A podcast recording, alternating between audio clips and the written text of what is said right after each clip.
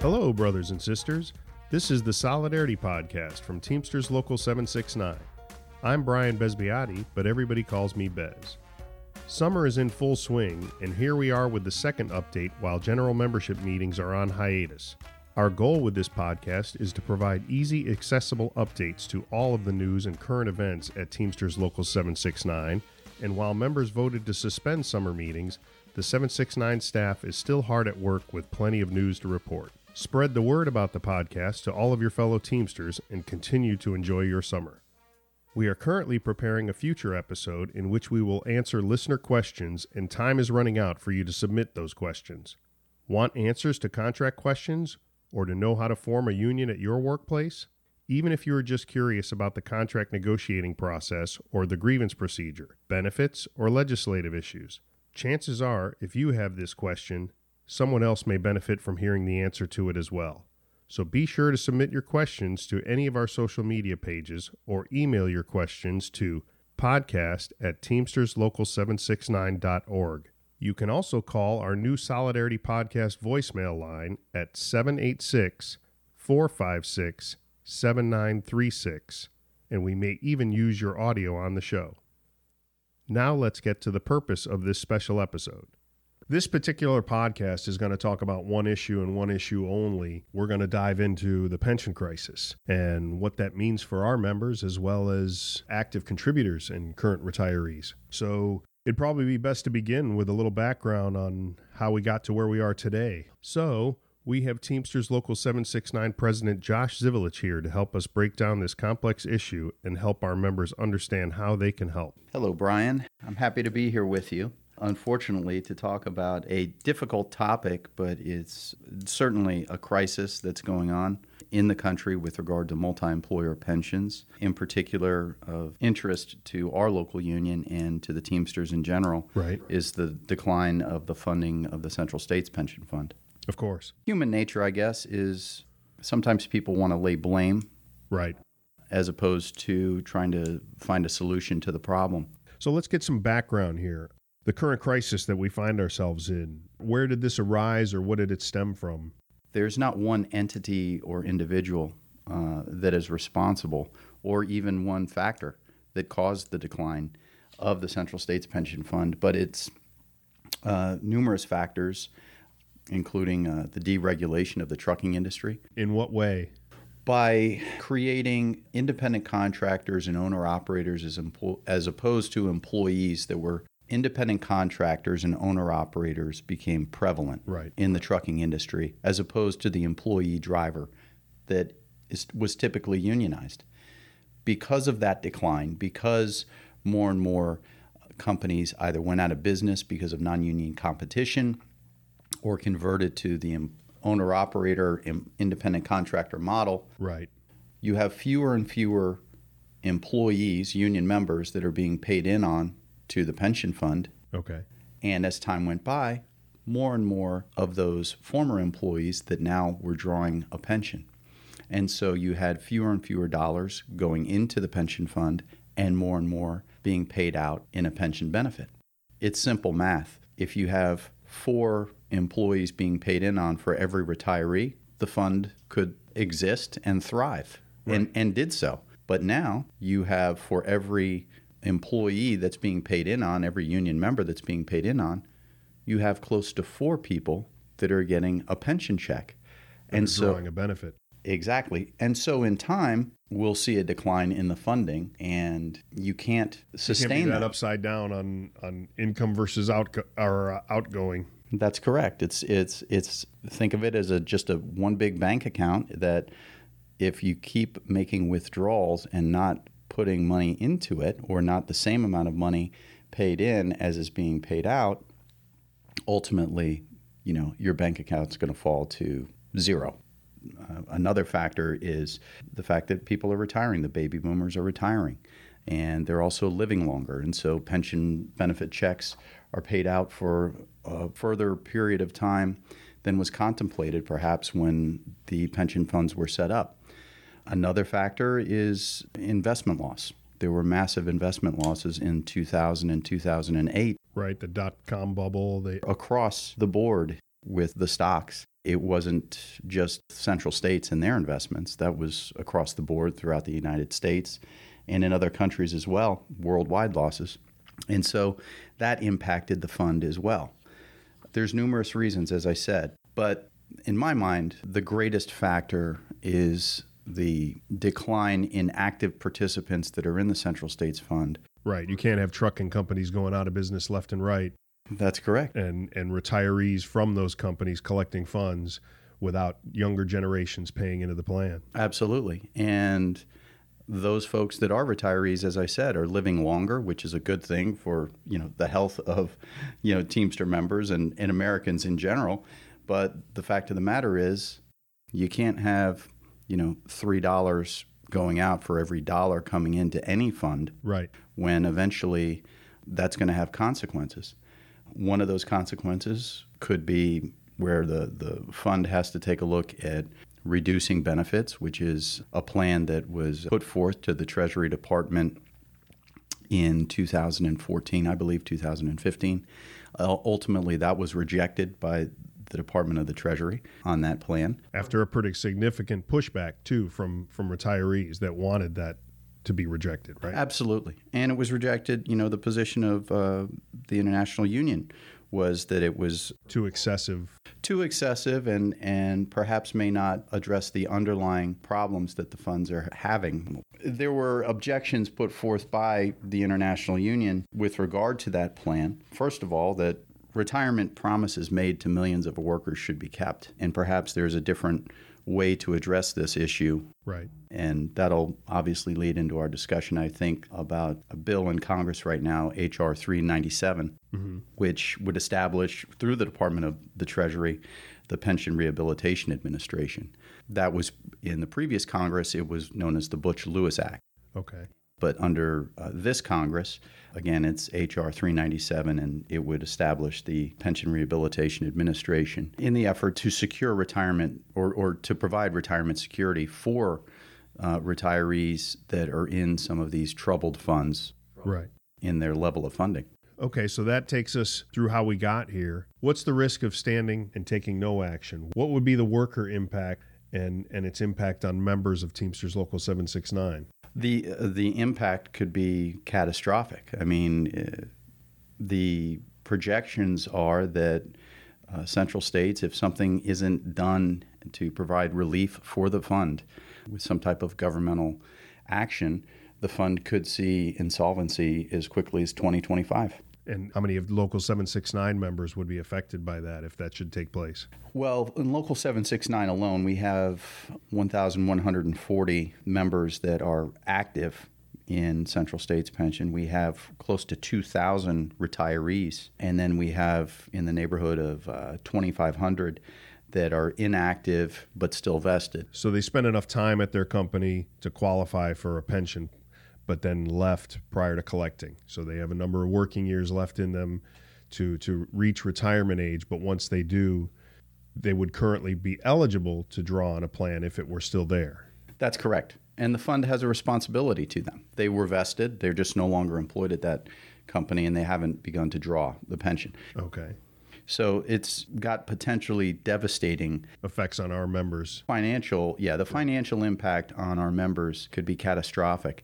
We've got retirees that are relying on that pension check. That was part of their work history. That was something that they were planning on throughout their work career. Right, of course. And for them to get there and to begin drawing that pension check, and certainly they're retired, they're on a fixed income. The burden of that is going to fall onto somebody else. I mean, sure.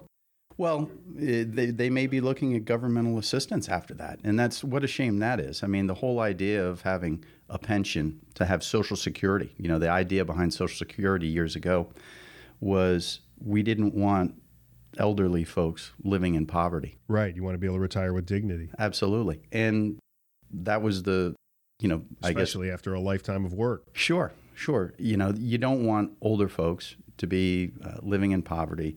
You, they have to live comfortably, or at least, you know, with dignity, as you said. The pension added a level to that, and so many folks do enjoy that. But and a lot of times workers will stay at a company that might not offer the compensation that they could get elsewhere because they're taking into consideration the retirement package that's promised. Absolutely. That's that's part of the uh, that's part of the deal, as we would say. Yep. You're you're willing to forego some level of compensation because your employer contributes money towards your retirement. Then for that to get taken away or reduced at a later date, especially once you're on a fixed income and relying on it, is just going to be devastating to thousands and thousands of members, not just in our local, but throughout the United States. This is an issue. Not all of our members will be affected by a failure of the Central States. Why should those members support or become active in this fight? Uh, I would disagree. I do think that all of our members would be affected. And whether they're in Central States or not, or whether they have uh, used to be in Central States and are in a different fund now, if Central States and the other multi-employer funds fail, the P B G C very well could fail. And if that takes place, that'll destabilize and put more pressure on the fund that that member is in if they're not in Central States. In other words, if that fund begins to have trouble and would be relying on the P B G C, well, the, then the P B G C potentially could not be there. Right, they've lost when, their safety net. W- exactly, and so that's why it's, it should be important to every single Teamster member. Speaking of throughout the United States, what would the economic impact be on, on the U S? The estimates that we've received show that there's close to fifty-three point seven billion dollars of current pensions that are at risk if something is not done with regard to uh, multi-employer plan, multi-employer plan with, with Central States. And in, in Florida alone? The estimate is two point eight billion dollars in pensions. In the state of Florida alone. Wow. Yeah, I it's, mean, a, it's a lot of money. I'm assuming that's because of how many people retire down here in Florida. That's correct, yes. And they pay federal uh, tax revenues close to two hundred five million dollars a year that is paid from uh, pensioners. And in our state, ten million dollars in lost state tax revenue. So the, the effects of it are, it's not just on the individual retiree, it also affects state funding, those types of programs as well that go towards the tax base and help us all. Right. As far as an organization then, what have the Teamsters been doing to, to push back against this? I want to say it was back in two thousand five, Central States mandated that whenever contracts came up for renewal, that you had to get increases. You, you, the union negotiator, was to negotiate increases on behalf of each employee into the pension fund, knowing that their numbers were starting to change. And so that plan was followed for a number of years, and certainly it had to have a positive impact on the fund in getting more funds. However, with continued deregulation, companies that went out of business... You were fighting a losing battle. Exactly. It, it it it obviously didn't right the wrongs of the direction of the pension fund, and it just didn't make up for the loss. Teamsters launched a campaign to stop the rush to pension cuts because the that was the first threat that that was that, that we was, faced. Was, yeah, was the funds cutting benefits. Right, and and but now the the strategy is to try to get a bill passed in Congress, in the Senate, and then ultimately to the president and signed into law, where the Department of the Treasury would establish an agency called the Pension Rehabilitation Administration.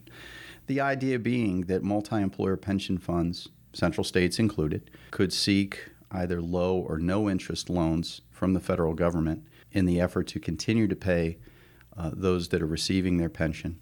And it would be a loan. It's not a bailout. Right. Uh, certainly uh, the auto industry and the banks have gotten bailouts over the years, but this would actually be a loan okay. to middle-class Americans that are relying on their pension.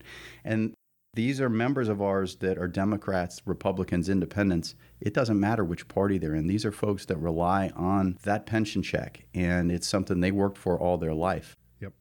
Deregulation and investment income loss are not the responsibility, nor was it there was something that they chose, they being the pensioners. Right, it wasn't their fault that those factors played into their retirement.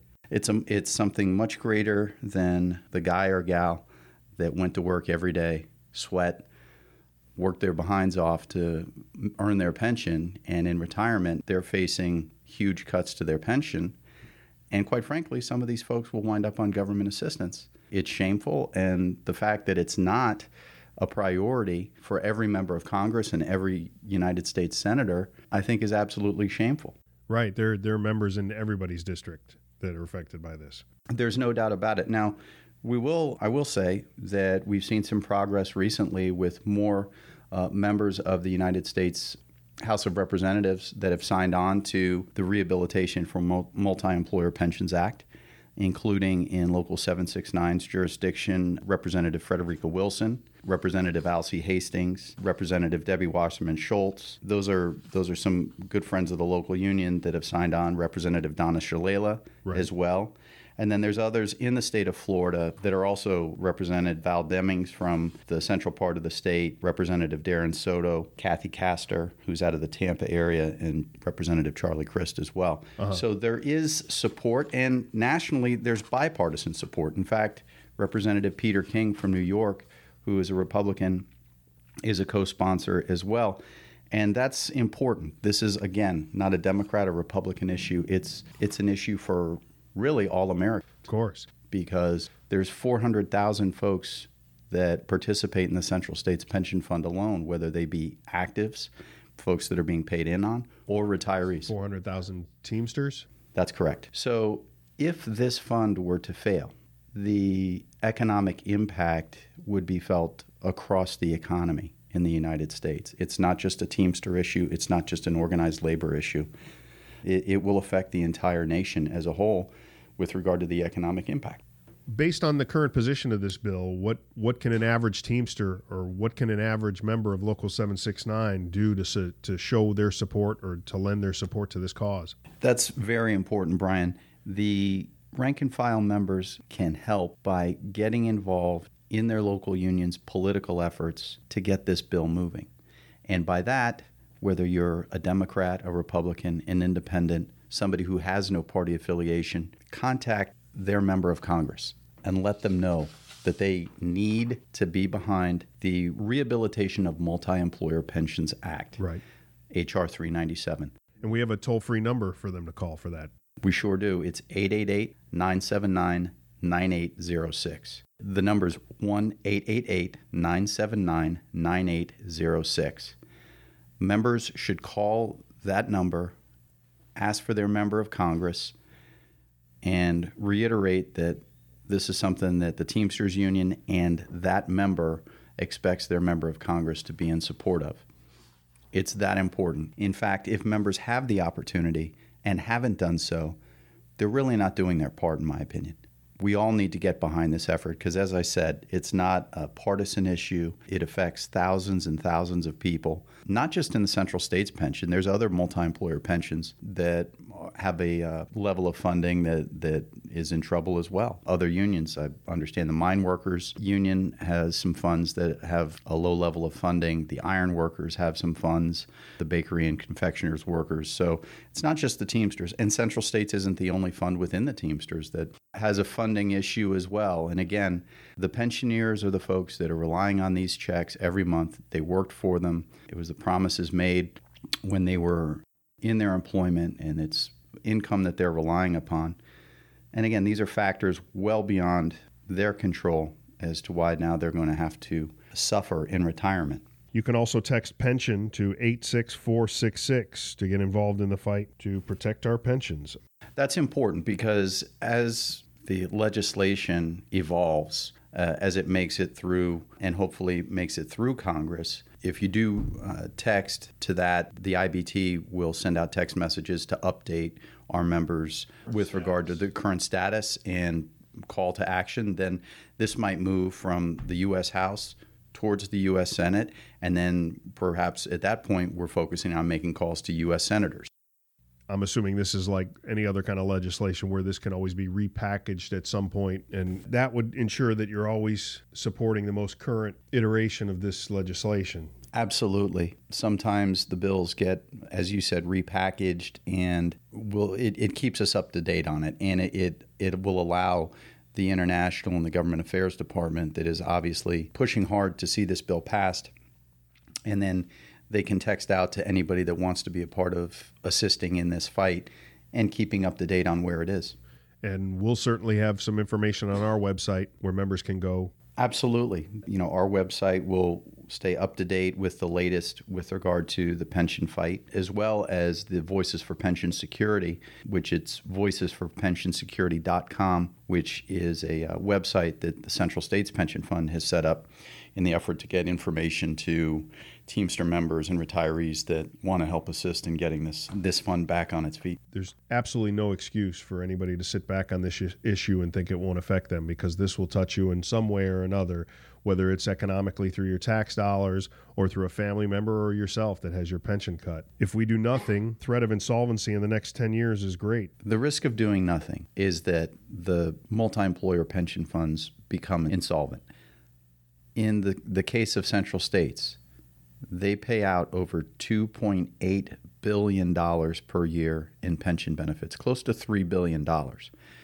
If they become insolvent, there'll be the the governmental agency that insures pensions, the Pension Benefit Guarantee Corporation, uh, will likely become insolvent itself. And the P B G C, as it's known, only pays out pennies on the dollar to begin with. Right, a fraction of what they were promised. Correct. And then, so if that agency goes insolvent as well, then quite frankly, uh, they'll just be fraction of what people are relying on for their pension to be paid out to them. And the P B G C also guarantees single employer pension plans, doesn't it? I believe so. The consequence is that we're going to have retirees that will need to apply for governmental assistance. And it, that's morally reprehensible, number one. But number two, it's going to create a burden on the general public at large when you have folks that need goods and services that can't afford to support themselves anymore. These folks are in retire- retirement. They're not at a they're not at an age where they can continue to do physical labor. The option of returning to work is is not realistic for many of them. For many folks, that's correct.